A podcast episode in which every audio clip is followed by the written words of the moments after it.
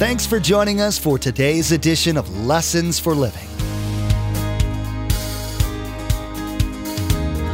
His word so fresh in our hearts abound. His word made flesh in the here and now. A new life is beginning. Lord, let us hear your lessons for living.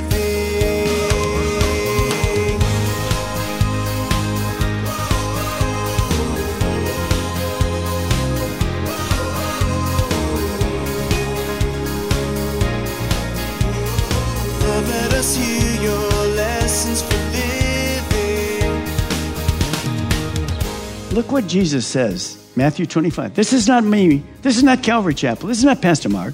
This is Jesus.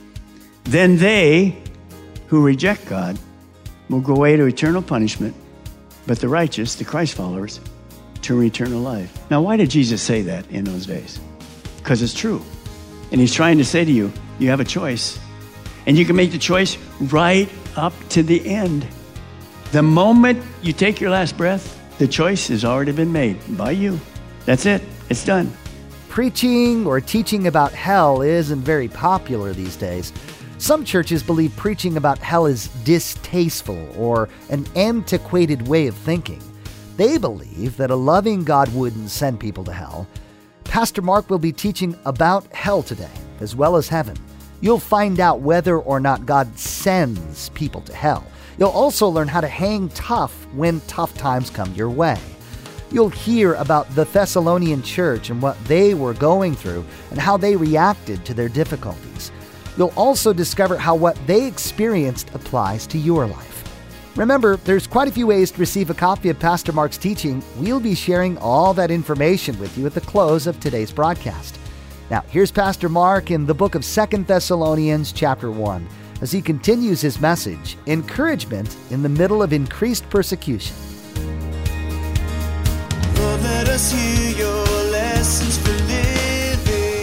Can I just say to you, thank you. From myself, all the pastors and elders, thank you. I watch you. You're growing in your faith, your faith for God. Thank you so much. You're growing in your love for one another. You know, you can walk in a church and there's division in the church. If you have any kind of spiritual growth, maturity, when you walk in that church, you'll know something's wrong already. I've been there.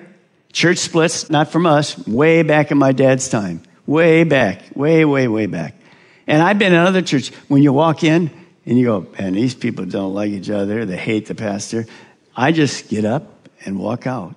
I don't want to be in a church like that. Can I thank you for not being those kind of people? You love one another and you even kind of like the pastor sometimes.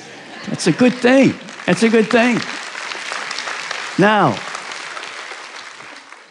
it's because I have a new shirt on my wife bought me. I know. That's pretty shallow love, so come on, let's move on. Let me go on. Look at verse 4. Therefore, among God's churches, we boast about your perseverance and your faith in all the persecutions and trials you're enduring. What does Paul do? He says, You're like the role model. And I'm telling all the other churches that I've started, wow, look at these guys. I don't have to do that. All of our campuses are filled with love and filled with faith. We know to put God first. We know to love one another. But it's nice being a role model, even though we're obviously not perfect. Now, persecution is not new. This was 2,000 years ago. Well, a little before that, remember when the day of Pentecost came, the early church came, there was persecution like crazy. After the day of Pentecost, the Jewish people hated these people, all Jews, who became believers in Jesus. They hated them. They caused persecution. Remember, Stephen was a young man. He was stoned to death, the first martyr for his faith. The second one was, you remember, James was the first apostle. He was killed for his faith. Now, that verse four, that we boast about your perseverance and faith and persecution, it applies to all of our churches around the world today. Let me read you an article that I just came across. Christians endured in the world more pushback than any other religious group each year from 2007 to 2017 when they faced harassment because they were Christians in 143 countries. The number one people in the world that are experiencing persecution are Christians. You know why? It's not about the church. It's not about the name of the church. It's not about God.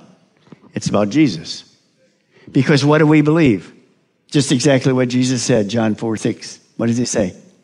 He's the way, the way, the truth, the life. And you can't get to heaven except by him. That's why they hate us. Well, I can get there any other way. No, you can't. So the persecution is there. So it doesn't matter where we live. Would you agree with me that our religious freedom here in America is getting less and less and less and less? Exactly. We see all these rules that people are putting in now. And they're against Christianity. They make us look bad. That's okay. That's just the way it's going to be. Now, I think it was two years ago, two and a half years ago, Linda and I were invited to Nepal to teach one of the Asian nations. And we flew into Kathmandu, and I did a lot of teaching through an interpreter, obviously, to the people there in that country, which basically aren't Christians, but many people had come, and there was pastors there, and it was just a wonderful time. We had a great time. And I was shocked. That was like two years ago, I think 17. That shocked me when I came across, look what came across in May 2018. Four countries in Asia passed laws banning religious conversions. In other words, banning a person sharing their faith publicly on the street, i.e., doing evangelism. Four countries in South and Southeast Asia, from their Supreme Courts, already have a rule that bans conversion of their citizens away from the country's major religion. This anti conversion law is in place in Nepal, Myanmar, Bhutan, and India. So if I would go back to Nepal now, I might be able to get away with teaching in a room or a little place, but if Christians who live there are on their street and they're trying to share with somebody, just say, How's your day? Well, it's really bad. Well, can I just pray for you? God cares for you and whatever. You know what happens to them next in those four countries? Jail. See, we don't understand what's happening in our world. The worst country in the world for persecuting Christians is China. I went to China 15 times teaching and whatever. I can't go back today. They'll take the pastors that I talk to, teach, put them in jail, and they put me in jail. It's happening everywhere. Not just Christians. They're doing the same thing to Muslims. Do you know they're brainwashing Muslims? Put them in prison, take them from their families, and never return them to their families. The father. And they say, You will never say the word Allah again. So the persecution is all through our world. When you see that happening, we kind of say this God, when is enough enough? Come on back. Well, it's not time. So we have to be bold. These Christians being persecuted that Paul's writing to, they were bold. They're still sharing the gospel no matter what happened to them. Now that's hard for us to think about. But when that's happening, you need to know today, when the early church was persecuted, did they fold up and just go away? No, in 20 years, they changed their world for Jesus Christ. You know how many Christians there are in China? We don't have the exact figure, obviously, because there's more than 1 billion people there. You know how many Christians are in? Born again Christians, I'm talking about, not people who just go to church. Born again Christians, more than 100 million Christians. Now, when they're going underground, they're just going to dissipate. That's it, huh? Oh, no. That's how they grew to 100 million. Do you know there's more Christians in China than in the United States? Why? Because they don't care about the persecution. I mean, they care, but they don't care. They will talk about Jesus wherever. And I found so many of them when I taught, they're just filled with the Holy Spirit. Who gives me goosebumps? Let me go on. All right, now, when is enough enough? You have to agree with me when we read or hear the news, we just ask ourselves, is there any truth in this country? Is there any honesty? Is there any justice in the United States? You know, 2,000 years ago, Paul just says, I'm encouraging you. And he's going to leave them with something that you need to understand. We see all kind of people going to jail and they get the best lawyer in the world and pretty soon they're off.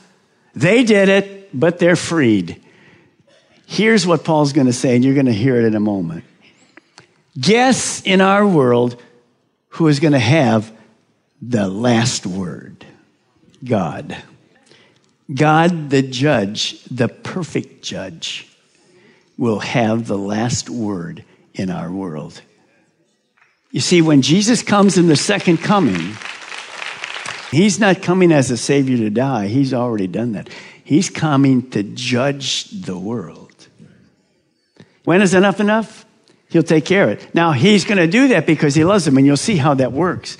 Paul says to these people, look at verse 5 all this is evidence that God's judgment is right. And as a result, you will be counted worthy of the kingdom of God for which you're suffering. Stay with it, he says. Don't throw in the towel. It's going to be okay. Basically, he's saying, you've proved that you're real believers. So withstand. Keep filled with the power of the Holy Spirit. Here's what you want to write. Remember that a Christ follower is only made worthy by God's grace. They couldn't have stood up without God's power and God's grace. Now, Paul earlier writes this. Look at Romans 8 17. And since we are his children, we are his heirs. In fact, together with Christ, we are heirs of God's glory. But if we are to share his glory, we must also share his suffering. I like part A. I don't care too much for part B. We'll look at verse 6. God is just.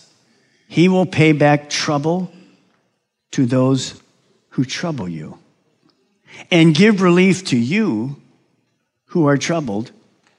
And notice Paul includes himself because he's being persecuted as well as Silas and Timothy, and to us as well. This will happen, circle a word in your Bible, when the Lord Jesus is revealed from heaven in a blazing fire with his powerful angels. See, that's their hope. There's a time coming when enough is enough. And because God's a just and holy God, he must judge people who have rebelled against him. Now, he doesn't want to do that, but he gives them the choice to become a Christian. You'll see that later. So, what is Paul saying? He's saying this to the believers I want to direct your attention to the future. Yes, it's tough right now. It is. And we all know that. When we see this last week that we experienced, you know, when we saw all those people killed by guns in those two places, you know, El Paso and Dayton, we think, wow. And then the next day, here's four people stabbed with knives in Los Angeles and killed. What in the world?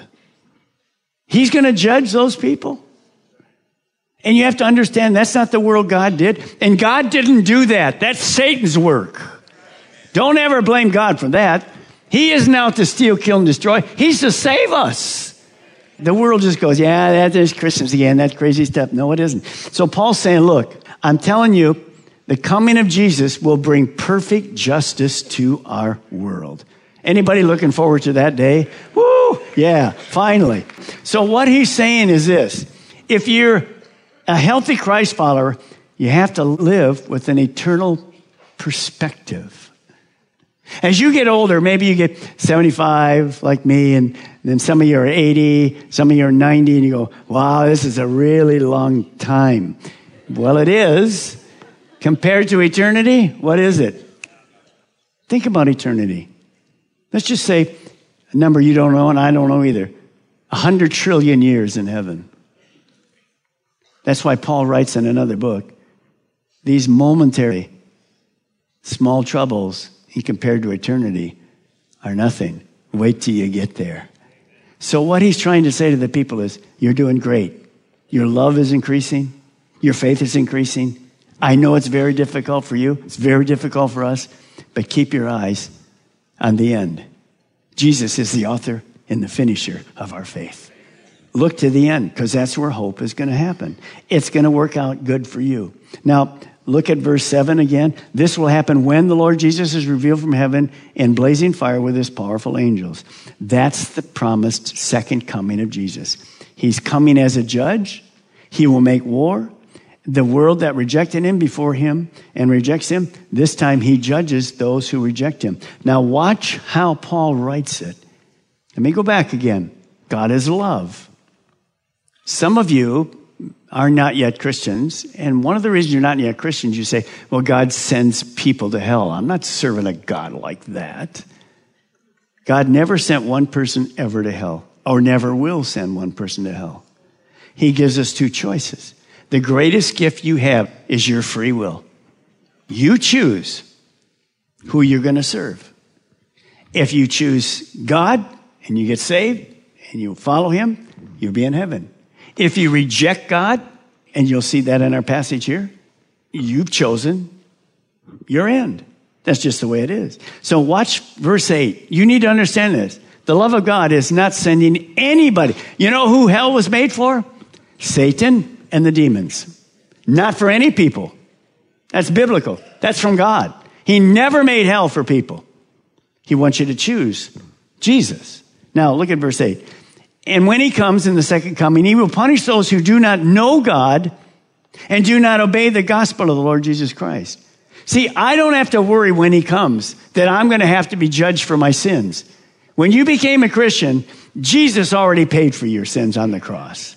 I don't have to worry about my sins. His grace covered my sins. Could I hear an amen from all of you out there? Would you like to be judged for your sins? No, thank you. That's why I came to Jesus.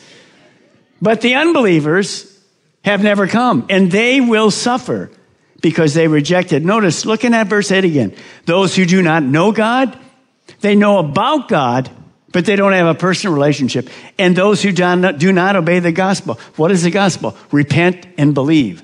They don't believe it, so they never repent, they never believe, and they'll never be a believer. We see the difference Paul is talking about for unbelievers and believers.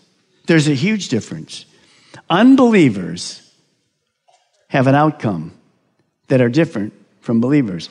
Believers, our outcome is heaven forever.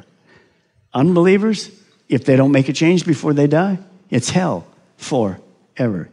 Pastor Mark, how come you're so mean? Why do you say those kind of things? Because I love you. But I don't love you anywhere but Jesus loves you. You have to understand today Jesus spoke more about hell than he did heaven. What kind of a Jesus is that? A Jesus that died for the whole world. See, that's the truth.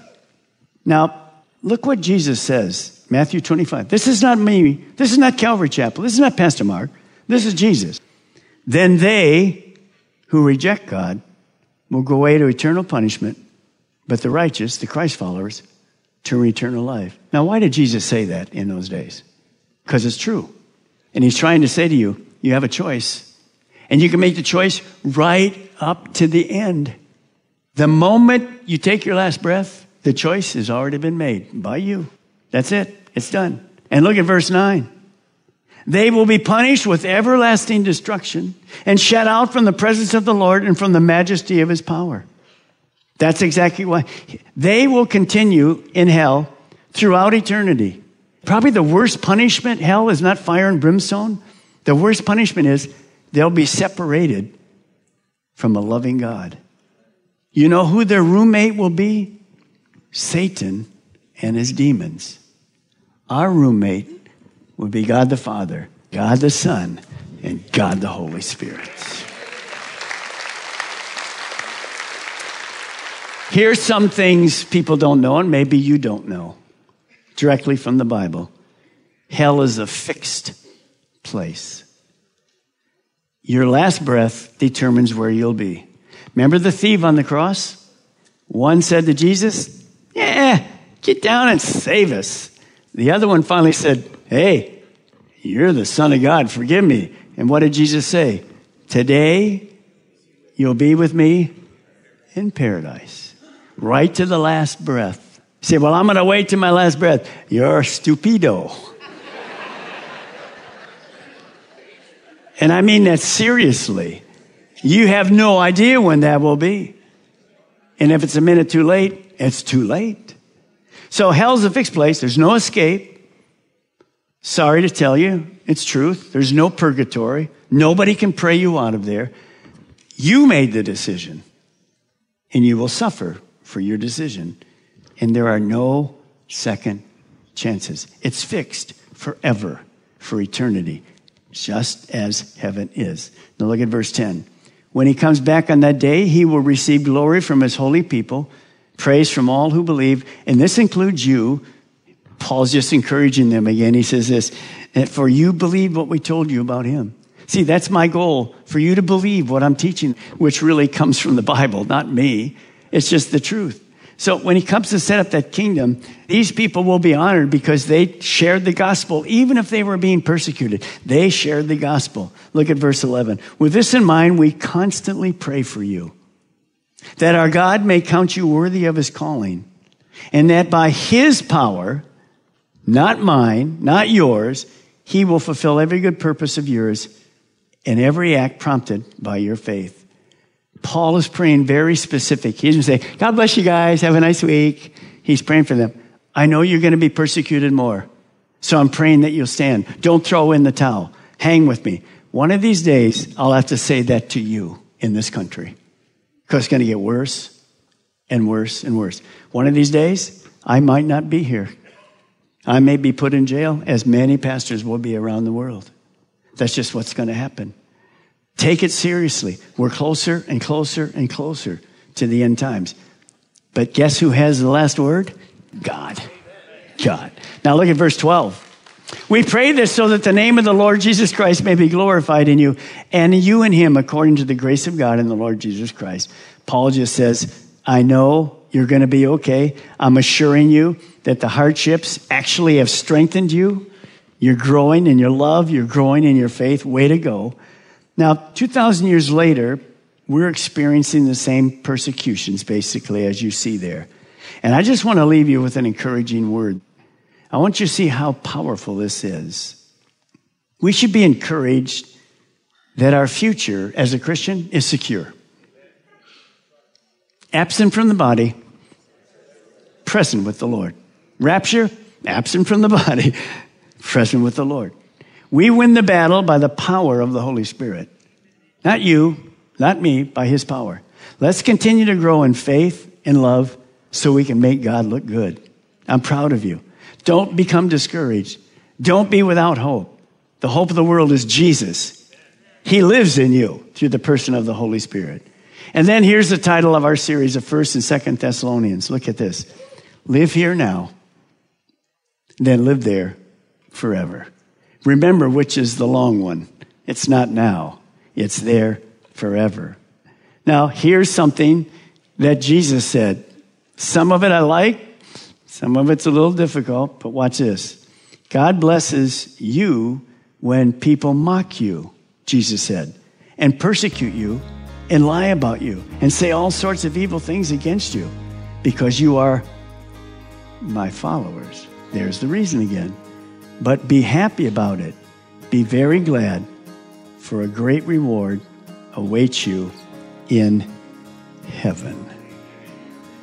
Just going to heaven is the reward. We're going to be with our Lord. Thanks for joining Pastor Mark today on Lessons for Living. If you'd like to hear more from this study, you can find additional teachings online now at calvaryccm.com. We know that this time in our world is uncertain, but one truth remains steadfast God is in control. During this season, we encourage you to spend time in the Word, in prayer, and in the presence of your Creator. As with many churches across our nation, Pastor Mark and the Calvary Chapel Melbourne community are holding church online.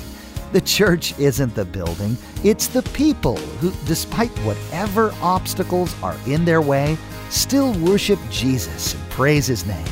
We'd love for you to join us. Visit calvaryccm.com forward slash live or join us over on Facebook, YouTube, or Roku. We'll be having services on Saturday at 6 p.m. and Sunday morning at 8:30 and 10:45 a.m. We look forward to worshiping with you in this way until we can be gathered together as the body once again. We also know how essential prayer is during this time, and we want you to know we are constantly lifting our listeners up to the Lord. Is there anything specific we can be praying about for you? Let us know by visiting our contact page at calvaryccm.com. Would you do the same for us? Please keep Pastor Mark and our church staff in your prayers, along with our nation's leaders and those affected by this virus. Thank you for praying. That's all for today. Join us again for another edition of Lessons for Living.